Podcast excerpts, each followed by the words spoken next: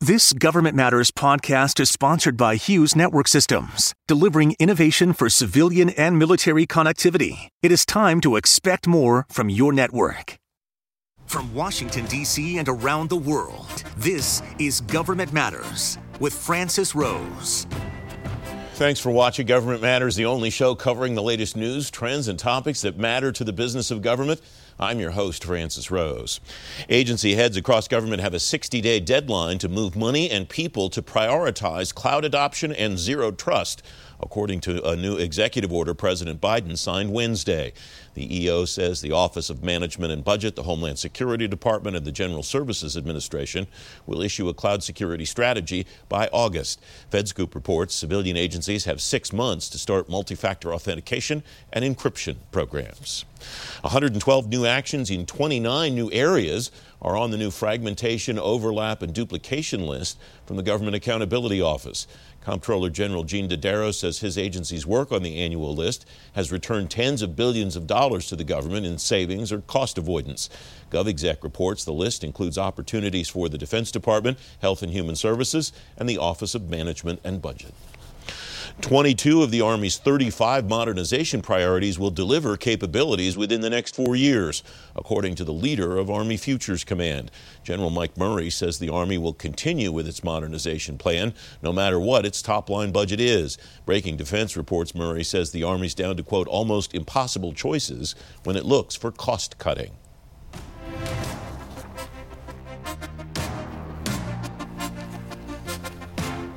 The Chief Information Officer of the United States, Clare Martorana, says the huge cash increase in the Technology Modernization Fund means agencies can propose bigger projects.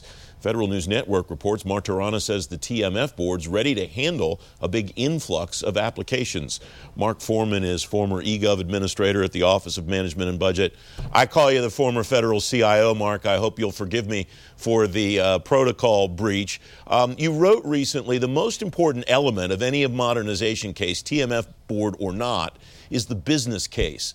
Where do agencies go wrong on their business cases, Mark?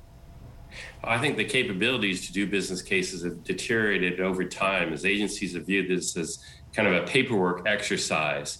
And that goes all the way up to their investment review boards, their executive team that was supposed to review the business case. That's become uh, kind of a, uh, a, check the box. I really like the way Daniel Kahneman, in his uh, book, Thinking Fast and Slow, called it delusional optimism.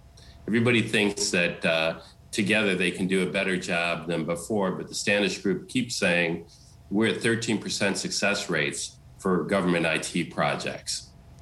What makes people think that? What's, what's in people's heads that makes them think this time will be different? Well, look, I think it's, it's that they are uh, confident in themselves.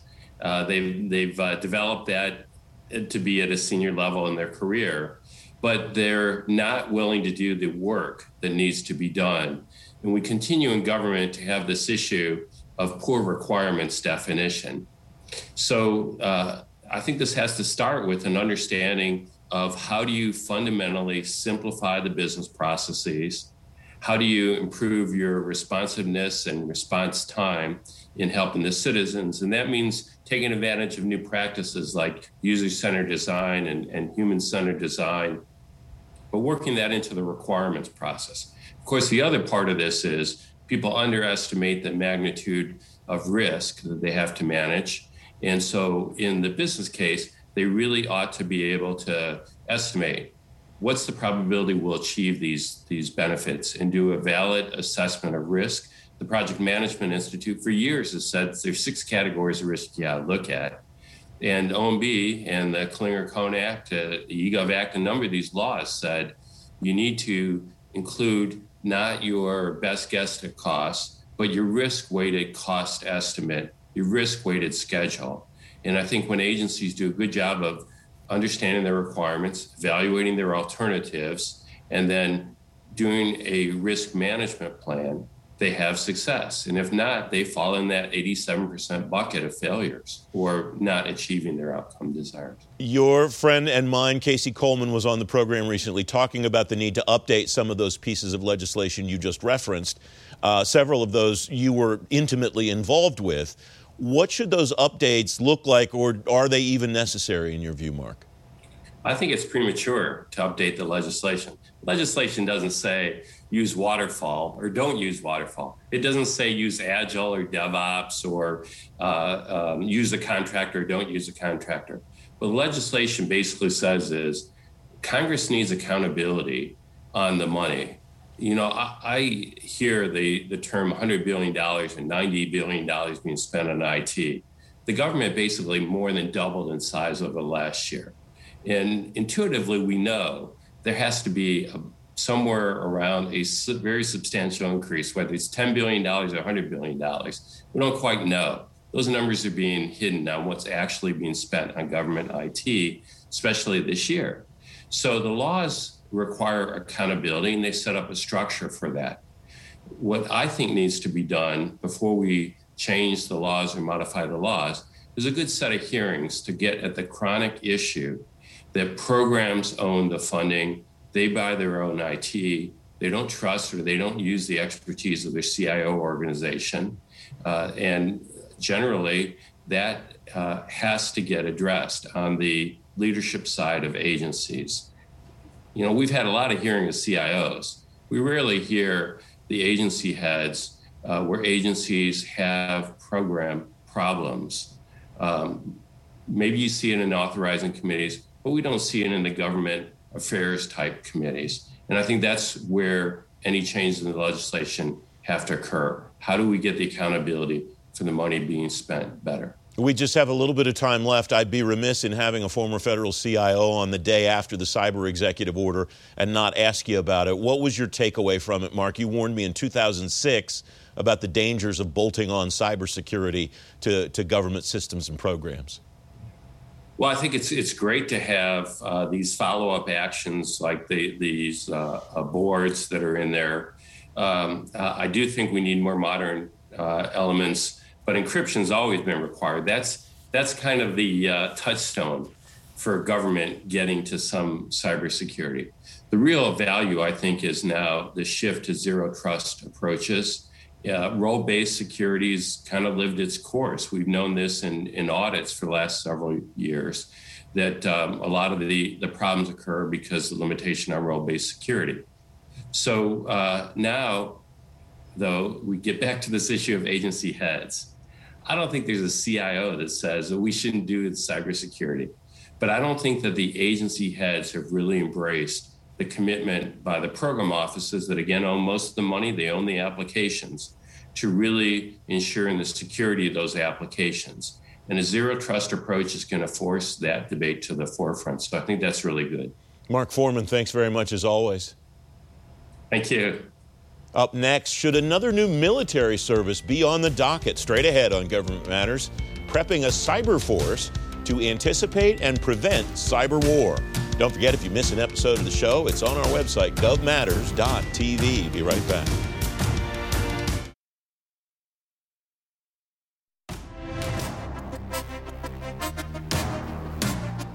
Welcome back. Deputy Secretary of Defense Kath Hicks is reviewing the Joint All Domain Command and Control Strategy the Joint Chiefs of Staff have submitted for approval.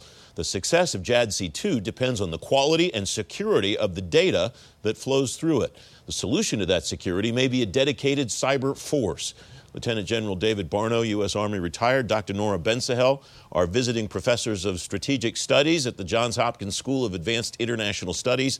They're co authors of Adaptation Under Fire How Militaries Change in Wartime, and they're writing in War on the Rocks about establishing a cyber force. Welcome to both of you. Thanks for coming back on the program. Nora, I start with you. What would a dedicated cyber force do that the services don't do now? Well, it would focus exclusively on cyberspace as an entirely new domain of warfare. All of the individual services have cyber forces within their force structure.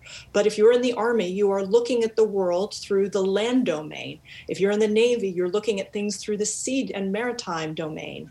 Uh, and if you're the Air Force, you're looking at the air. If you're the Space Force, you're looking at outer space.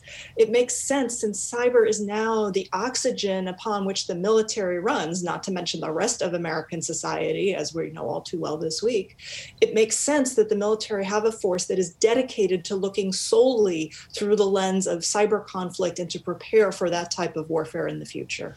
Dave, welcome. Uh, is the are the arguments for establishing a cyber force similar to the arguments for establishing a space force? We think there are some similarities there in that the you have an entirely, as Nora pointed out, a new domain of warfare, and this domain is unlike all the other domains. It's not a physical domain. There's no boundaries of, you know, 10,000 feet or oceans or mountain ranges that govern it. It's ubiquitous. It, it's everywhere, and, and the entire U.S. military rides on a backbone of the cyber domain today. So, as well as as our civil society and every aspect, you know, we all have iPhones or smartphones in our pockets. We're all plugged into the internet. Our banking is all digits online. So, and we're incredibly vulnerable in this new domain. Yet we have no military service that actually focuses on it full time. So, much as the decision was made to look at space in that way and recognize how much dependence we have on space as a nation our dependence on cyber is actually orders of magnitude greater than our dependence on space. And, and, given that, and given our vulnerabilities and the clear recognition our adversaries are threatening that domain, building a cyber force to look at that, to focus on it, to bring attention to it inside the Pentagon is the right thing to do.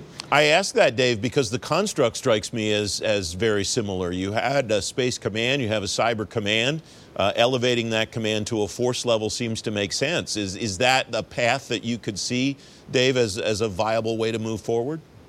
I think that's a, one of uh, the, a viable option to look at that you, could potentially have the U.S. Cyber Command supported by uh, a cyber force. The cyber force would be the train, organize, and equip aspect of cyber warfare. It would do the same functions that a service would do to provide to the unified commands around the world cyber experts who aren't the same people that go through Marine boot camp or Army basic training may have a very different set of skills and may have different attributes and are certainly going to be recruited uh, against a different set of standards than what we expect uh, somebody who's wearing a short haircut and can, you know, max out a PT test, a physical fitness test in the Army and the Marines today.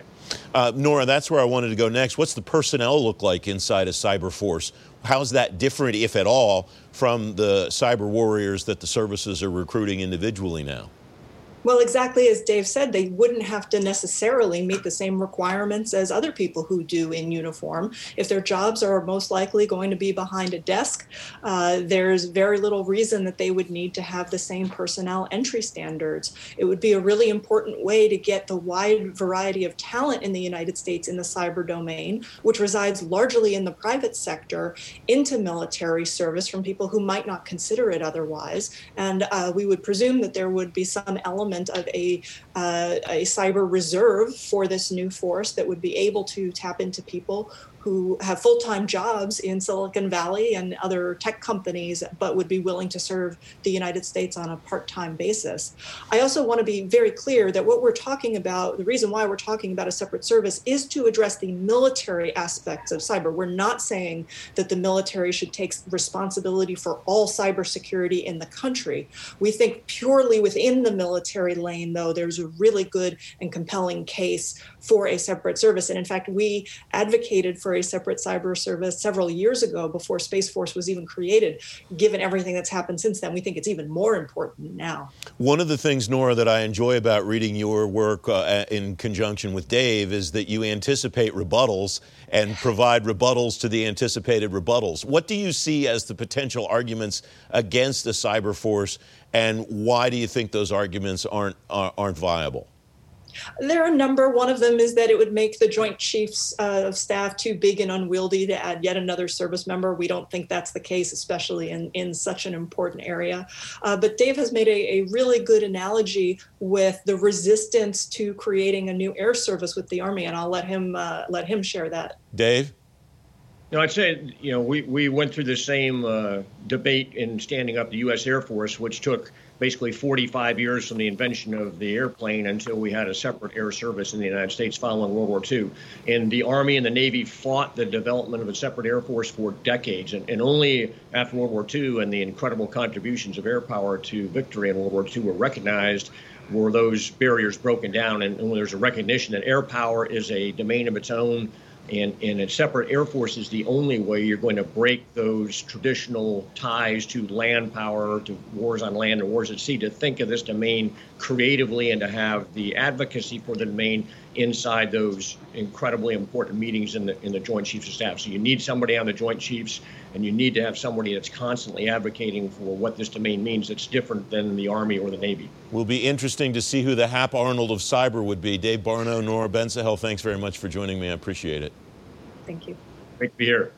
You can find a link to that piece at govmatters.tv slash resources. Up next, the push for a national technology strategy. Straight ahead on GovMatters, an enterprise approach to a government-wide problem. You're watching WJLA 24-7 News.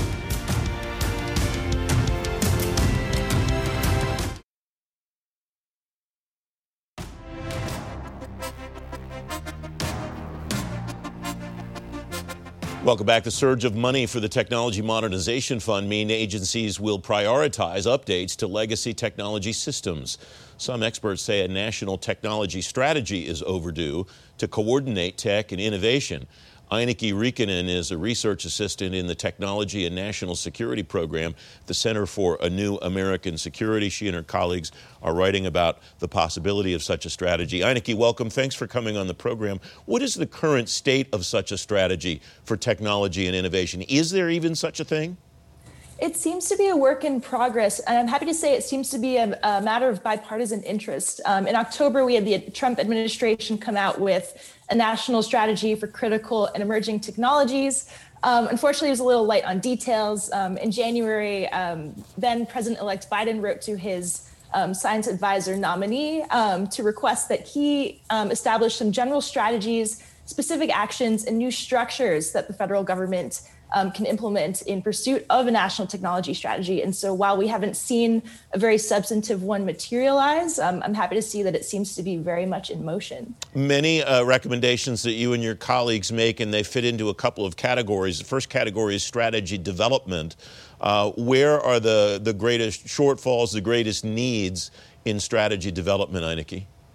Yes, so far, I think when we look at um, what does it mean for the United States to compete internationally, um, we've very much taken an ad hoc approach so far um, in the past couple of years, you know, seeing um, sort of ad hoc export controls, trying to ban certain companies, um, all under this umbrella of this emerging recognition um, that uh, national security, economic prosperity, and science and technology are very closely intertwined. And so, in terms of development of a strategy, some things that we would really love to see um, is actually appointment of a deputy national security advisor that's dedicated to this, um, someone who can speak with the Office of Science and Technology Policy, the National Economic Council, um, and the National Security Council to kind of deconflict these three different interests and do a really thorough inventory of what tools are available, how do we deconflict their use, and how do we maximize the use of all of them?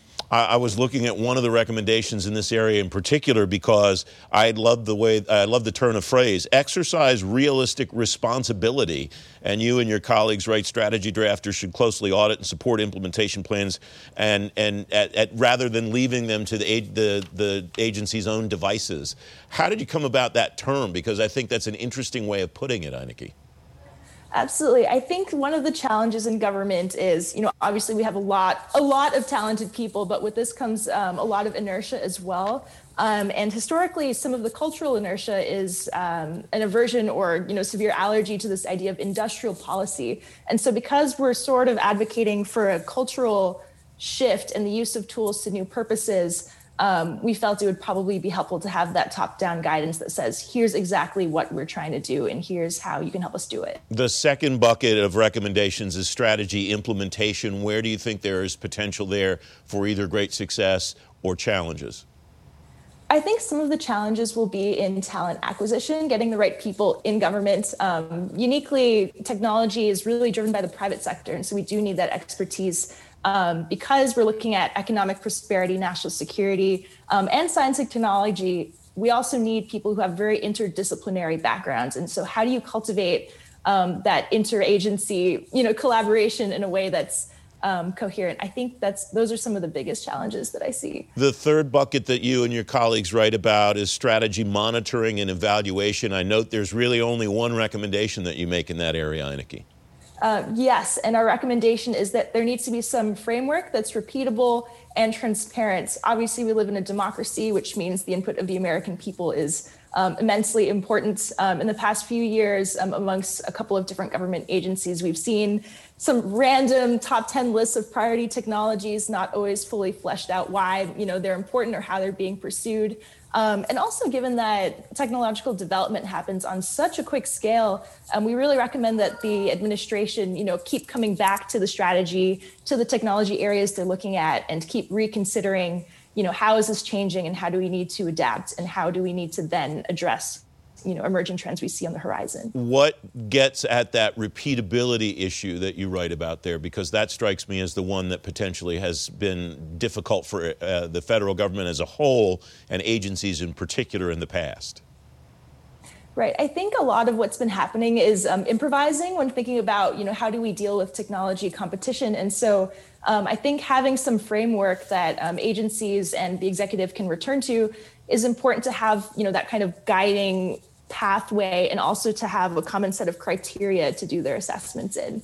Um, certainly, this issue is not going away anytime soon. And so, while it's an emerging issue, you know, I think I think this is something we're going to have to really get down um, in the coming years. You and your colleagues wrap this up by writing The United States has in recent years found a rare moment of bipartisan agreement uh, about this problem, and you addressed that at the beginning of this conversation. How to capitalize on that, I suppose, is the question at this point, right, Ainikki? Right. I think we can capitalize on momentum. Um, for better or worse, the United States is um, entering, you know, what a lot of people have been calling great power competition. Um, and while in some ways I think it's a shame that we need to identify an adversary to get ourselves together, I think the positive thing that can come out of it is that it gives us an area um, across both parties to really focus on and think about what are the hazards, um, who as a country we want to be domestically and internationally, especially given um, the giant impact of technology on you know our day-to-day lives, governance um, for not just ourselves but people around the world. Ainikki Riikonen, thanks very much for joining me. It's great to have you on the program.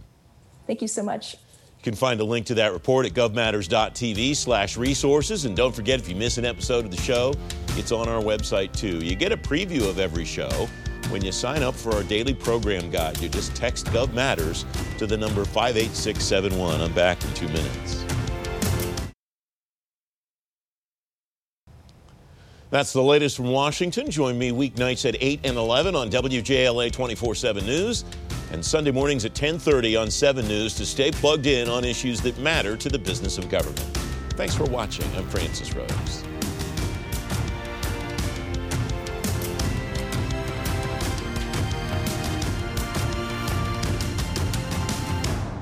Thanks for listening. Our daily program is produced by Sharice Hanner and Ashley Gallagher. Christy Marriott leads our technical crew. Our web editor is Beatrice Haddon. Our director of content is Alan Holmes. Visit govmatters.tv for articles, videos, and more. Government Matters is recorded at WJLA TV in Washington, D.C. Copyright Sinclair Broadcast Group. You have been listening to the Government Matters podcast, sponsored by Hughes Network Systems. Stay tuned for a brief interview with Tony Bardo of Hughes. Tony Bardo is Assistant Vice President for Government Solutions at Hughes. Tony, it's great to talk to you again. I thought of you the other day because I saw another agency make an award on the Enterprise Infrastructure Solutions contract at General Services Administration. You have been telling me for a long time about how important this contract is. Why is it so important, Tony? it's so important because the agencies have been dealing with 20 year old network technology um, for 20 years. And, and basically, this is their opportunity to use this important contract to modernize the network, to keep up with constituents who are demanding more digital centric services. And the government needs the, the network to, uh, to step up to those uh, expectations. This is a long term contract. How is it built so that when Hughes rolls out something cool, say five years from now, that the agencies will be able to access that? The agencies will be able to leverage new technologies that come down the line during the life of this contract? GSA's got a good plan for that. They've got a plan for the on ramping of, of services. Uh, frankly, the, the, the current SD WAN movement is an example of that. SD WAN did not exist when EIS was awarded. But GSA has been working hard with the agencies and with the primes to add these services. So, what's important is that the agencies demand that the um, that, that the primes offer various kinds of SD WAN solutions. There are a number of them out there.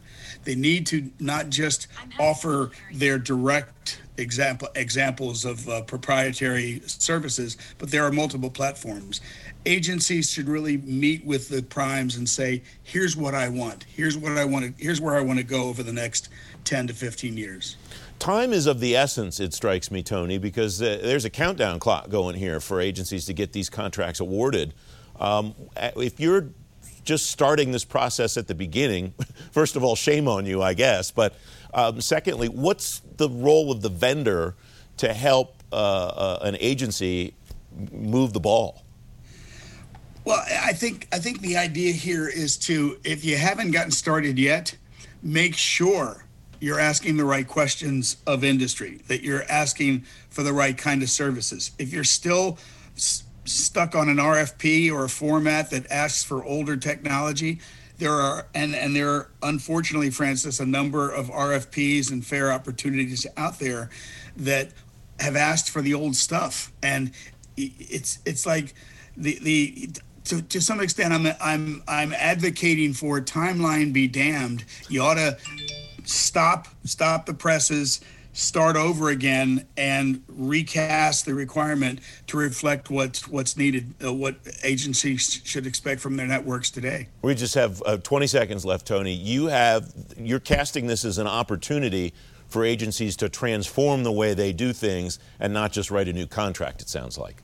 Oh, absolutely. It's it's it's critical. It's the right time. The technology is very very fresh and can carry the agencies for a long time forward. Tony Bardo of Hughes, great to talk to you, my friend. Thank you, Francis.